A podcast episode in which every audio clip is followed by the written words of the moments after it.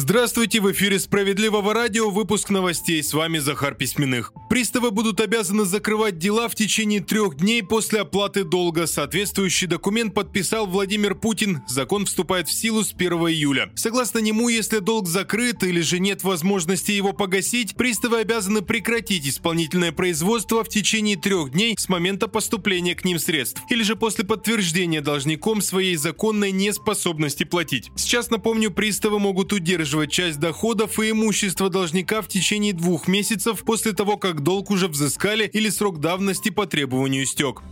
Московские банкиры и мурманские рыбаки возглавили новый рейтинг зарплат в России. По данным очередного исследования, именно сотрудники сферы финансов в столице получают больше всех в стране – около 227 тысяч рублей в месяц. Кроме того, высокие зарплаты в сфере IT Москвы и в научной деятельности. Вторую же строчку рейтинга заняли специалисты, работающие в отрасли рыболовства, сельское хозяйство и лесное хозяйство Мурманска. Там, по данным отчетов, якобы можно заработать до 200 тысяч рублей в месяц.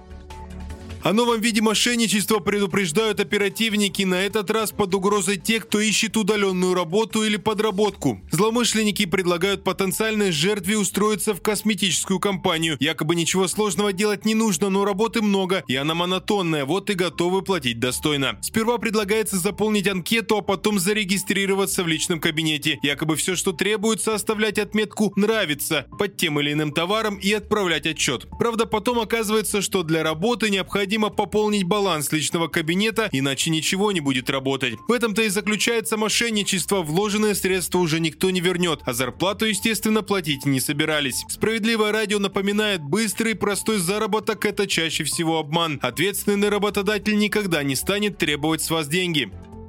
Продолжает наш выпуск новости Центра защиты прав граждан. Более 4 миллионов рублей помогли выбить наши специалисты для защиты инвалида из Уфы. Галя Хазеева была вынуждена существовать в нечеловеческих условиях. Отопления и водопровода не было, фундамент обрушился. Дом, в котором жила женщина еще 10 лет назад, признали аварийным и подлежащим расселению. Но по программе новую квартиру только планировалось выдать, и точных сроков в администрации никто назвать не мог, утверждала Галя Хазеева. Пожилая женщина понимала, что барак может просто рухнуть и устав ждать, она обратилась в Центр защиты прав граждан. Наши специалисты направили запрос в прокуратуру с просьбой провести проверку и выяснить, почему администрация не предпринимает никаких шагов по расселению из непригодного жилья. И этого уже оказалось достаточно. На счет пенсионерки поступило 4 миллиона 219 тысяч рублей. Это выкупная цена жилья из земельного участка. Женщина наконец смогла съехать из аварийного барака. Центр защиты прав граждан по всей стране оказывают консультации бесплатно. Найти нас в Уфе можно по адресу Гоголя 36.